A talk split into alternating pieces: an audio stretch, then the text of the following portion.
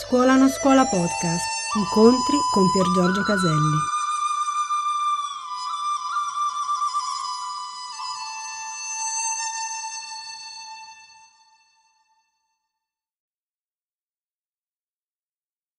Oggi leggiamo tra l'altro uno yogi moderno immenso, uno dei più grandi maestri che amiamo molto, dell'autobiografia di uno yogi, e leggo un capitolo che ho già letto, che abbiamo già letto nel gruppo estivo in Sardegna, magari qualcuno c'era, ma credo che non sia tempo sprecato e vorrei rileggerlo.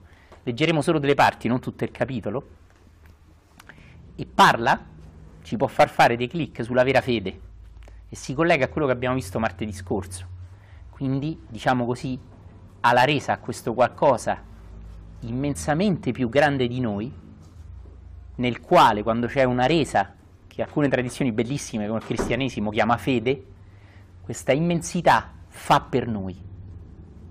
E quindi possiamo uscire dall'incubo di dover fare noi tutto, di cercare di organizzare tutto, di cercare di attirare tutto con la legge dell'attrazione e di cercare sempre di fare attività che rotano sempre intorno all'io e ai suoi desideri. Ok? Ogni tanto nella lettura ci fermeremo e avremo degli spunti, diciamo così, da vedere nella nostra vita quotidiana.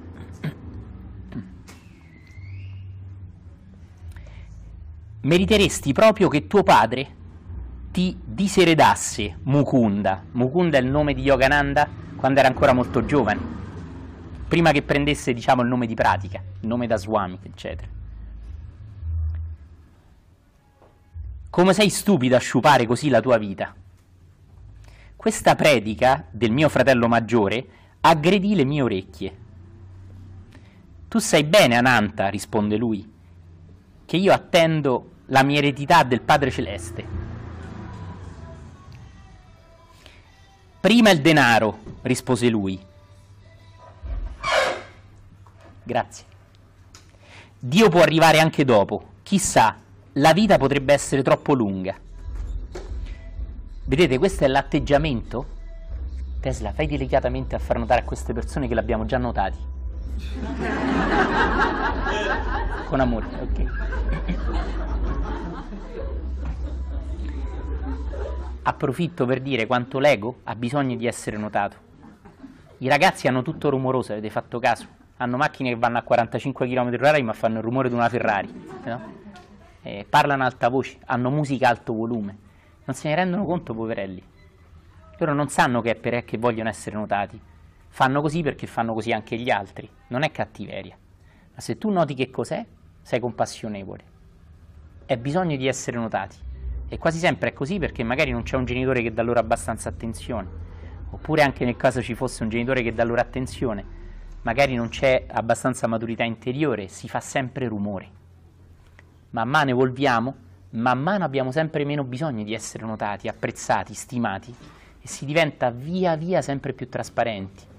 Il che vi ricordo che è l'etimologia bellissima nel greco della parola umiltà. Questo è bellissimo. Il greco antico è il linguaggio in cui i Vangeli furono scritti, vi ricordo. Okay. Gesù parlava aramaico, ma i Vangeli furono scritti in greco, non in aramaico. E nel greco antico la parola umiltà non è esattamente così, ma è interessante che può essere affiancata alla trasparenza. Quindi se da una parte ho sempre più bisogno di essere notato, l'umiltà è il contrario ed è sempre più quella capacità di diventare trasparente, umile, non bisogno di fare rumore. Questa è una cosa molto profonda. Torniamo alla lettura che stavamo facendo. Tesla, grazie, scusa se ti ho torturato. In questa prima parte il fratello di Yogananda, Mukunda, come si chiamava da ragazzo, gli dice che sta sciupando il suo tempo, gli dice se tutt'al più vuoi andare avanti con la tua cammino spirituale, prima cura il denaro e poi dedicati a Dio. E invece Yogananda dice una cosa meravigliosa, il contrario, come dice Gesù nei Vangeli, no? Cercate il Padre come prima cosa, cercate il regno e ogni altra cosa vi sarà data in sovrappiù, no? E quindi dà questa bellissima risposta. Attenzione bene. Dio prima, il denaro è suo schiavo. Chi può dirlo? disse Yogananda. La vita potrebbe essere troppo breve. La mia risposta fu dettata dall'esigenza del momento e non da presentimenti. Tuttavia le pagine del tempo si voltavano con una precisa finalità per Ananta, ahimè. Qualche anno dopo, Egli andava in quella terra dove i biglietti di banca, i biglietti di banca, non servono né prima né dopo. Pochi, do, pochi anni dopo morirà. Spesso Yogananda a volte diceva le cose, lui dice di impulso perché è molto umile, ma in realtà di intuito. E a volte lui stesso non sapeva dietro che cosa ci fosse a livello di personalità. E questo è uno di quei casi. Quindi dice al fratello, potremmo non avere molti anni, e quindi è bene dedicarsi subito alla cosa più importante. E infatti pochi, dopo, pochi anni dopo il fratello morirà. No? Non è che gliela sta a tirare, eh? attenzione, perché alcuni, alcuni intendono pure questo. Eh?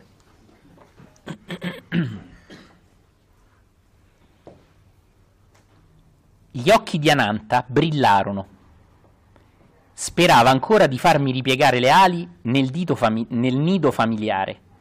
Dobbiamo considerare che, come sapete, Yogananda Mukunda viveva in una famiglia bene dell'India. Non era come la gran parte degli indiani, povero e vivente in una capanna o per strada.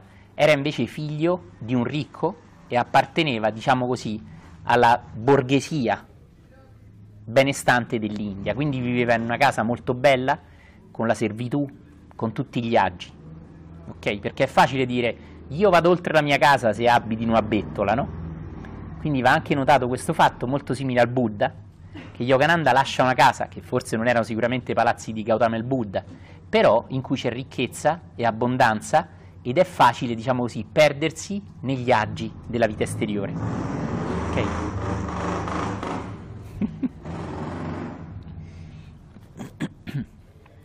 Quali sono i tuoi progetti, fratello mio vagabondo? Jitendra mi ha persuaso a venire ad Agra. Visiteremo qui le bellezze del Taj Mahal.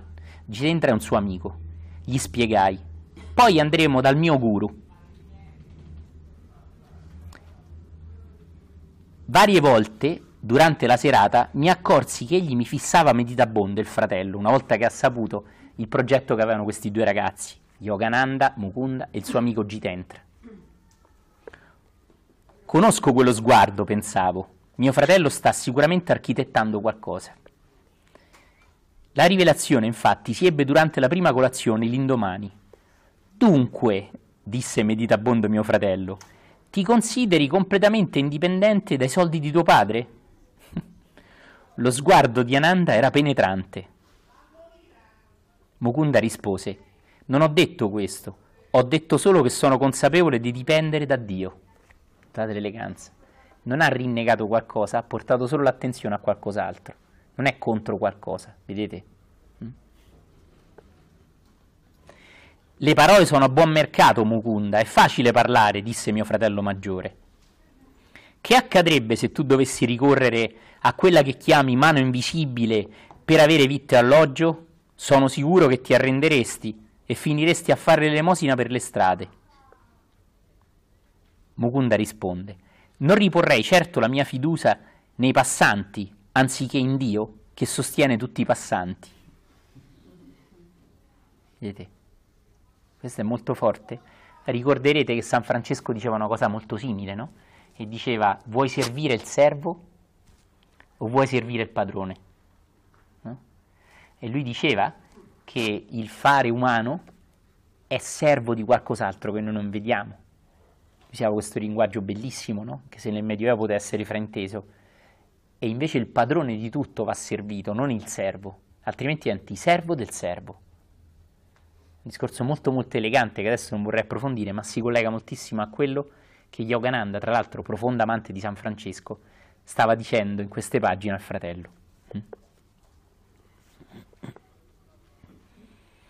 Quanto chiacchieri, fratello, quanta retorica. E se ti proponessi una prova? I suoi occhi brillarono. Accetterei, risposi io d'impulso, bellissimo. Vedremo. Si schiarì la voce.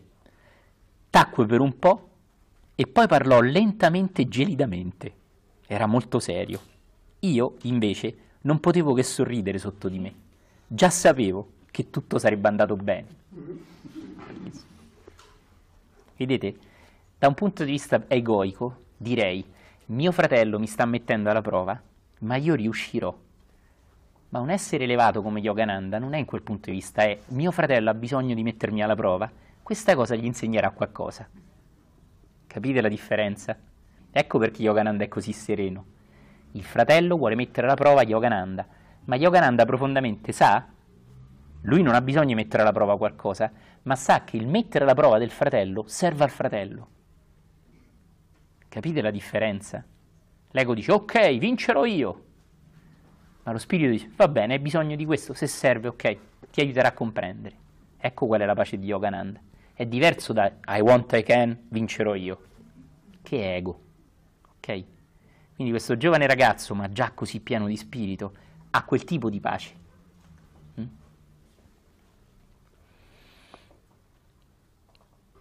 Propongo, disse il fratello, che tu e il tuo amico Gitentra andiate stamani alla vicina città di Brindaban. Non dovrete portare con voi neanche una rupia, un dollaro, diciamo. Non dovrete lemosinare né per cibo né per denaro. E soprattutto non dovrete rivelare, come le algherate, a nessuno il vostro proposito. Non dovrete privarvi dei pasti, né arenarvi a Brindaban. Se tornerete al mio bungalow prima della mezzanotte di oggi, senza aver infranto nessuna di queste norme, la persona più meravigliata sarò io. Benissimo, che bello Yogananda.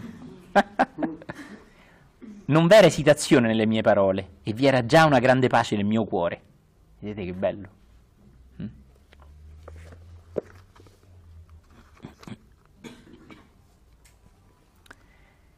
Non potevo ammettere che la mia via interiore non fosse all'altezza di qualsiasi lotta che lui voleva mettermi davanti, ma anche sapevo che non vi era alcun bisogno di prove. Vedete? Vedete che finezza. Mukunda, disse mio fratello, la tua accondiscendenza ti fa onore, sorridendo sotto i baffi. Ti accompagnerò fino al treno e vedremo. Ma lo faremo ora, subito. E mio fratello si rivolse al mio amico Gitentra, che stava a bocca aperta, spaventato.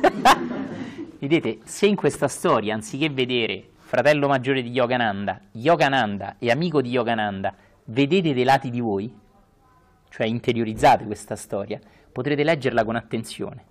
Eh? Quindi c'è la luce del sé, che potremo vedere simbolicamente in Yogananda, c'è il piccolo io giudice che vuole mettere tutta la prova, che potremo vedere come il fratello di Yogananda, e c'è il piccolo io spaventato, che ha sempre paura, che vorrebbe prima la sicurezza prima di fare le cose, che potremo vedere come l'amico Gitentra. Quindi se lo vediamo come lati di noi, impareremo qualcosa su di noi e non solo una storia bellissima di questo che è ben oltre un libro.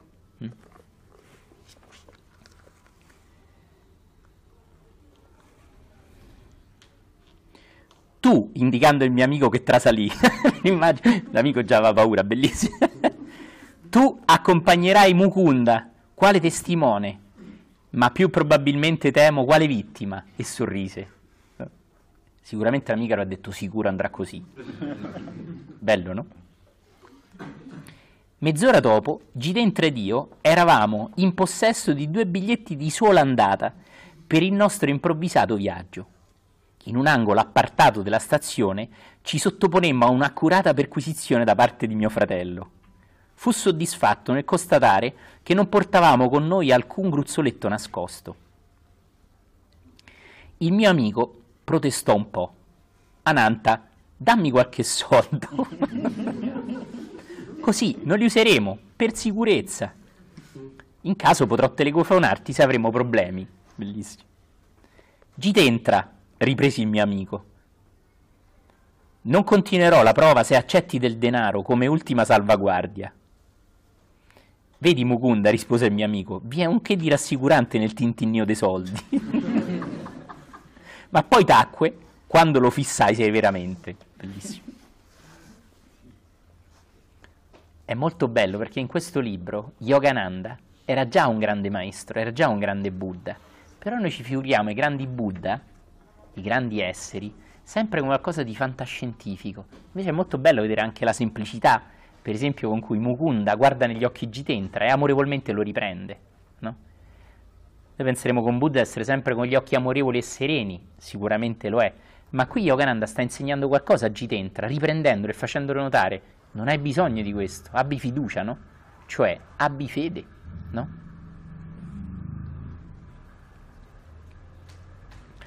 Una nota di umiltà si era infiltrata nella voce di mio fratello, che probabilmente ora sentiva un po' di aver esagerato, no?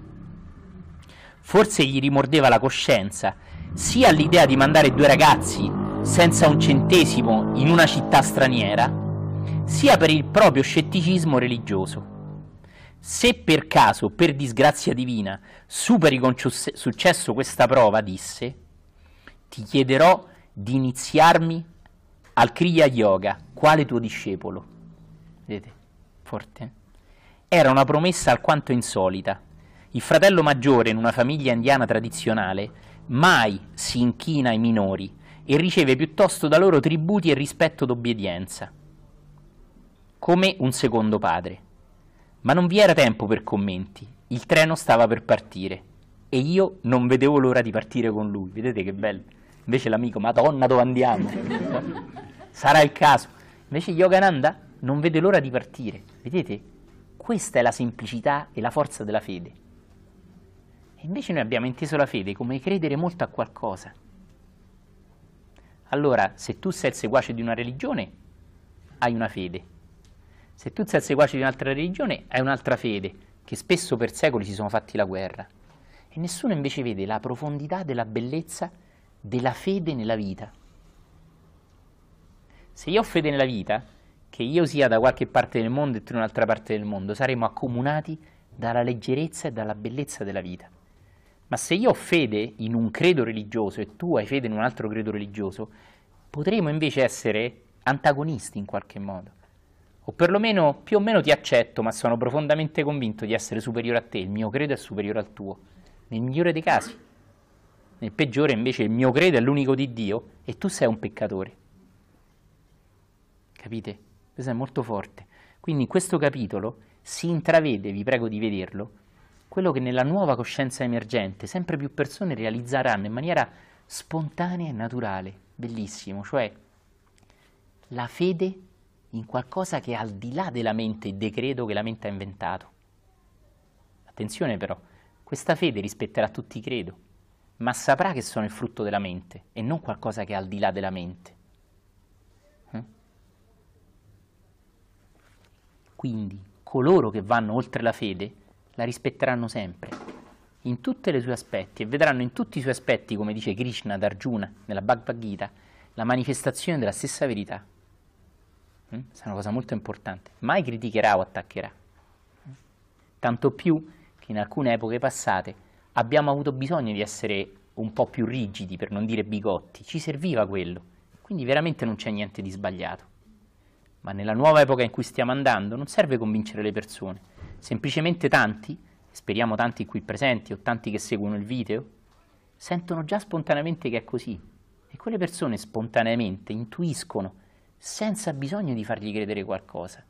O senza bisogno che noi li prendiamo dalla loro religione e li portiamo alla nostra religione, che è stato veramente un meccanismo dell'ego che per secoli ci ha schiacciato una vita piuttosto di basso livello, in cui la fede, ripeto, era credere molto a qualcosa e più avevo fede, più credevo.